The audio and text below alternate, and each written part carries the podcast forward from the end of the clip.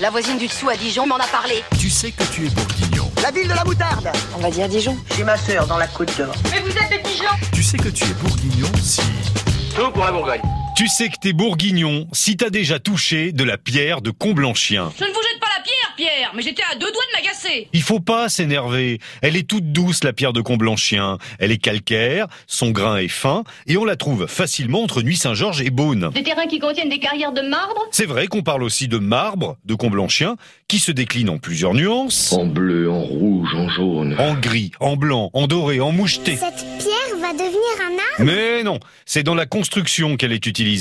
Récemment pour la place de la Libération de Dijon ou sur les quais des tramways à Bordeaux, mais c'est aussi avec de la Comblanchien qu'on a construit l'Opéra Garnier de Paris à la fin du 19e siècle. C'est bien, c'est bien fini, c'est solide. Heureusement, on n'en manque pas dans le sol bourguignon, jusqu'à 70 mètres d'épaisseur par endroit. Ça en fait des réserves. Il dit qu'il reste encore plein de pierres dans les carrières. Des roches emblématiques, on en trouve partout, mais c'est pas la peine de comparer avec les carrières qu'on exploite ailleurs, c'est en Bourgogne qu'on a la meilleure. Et patron, j'ai trouvé de la dynamite.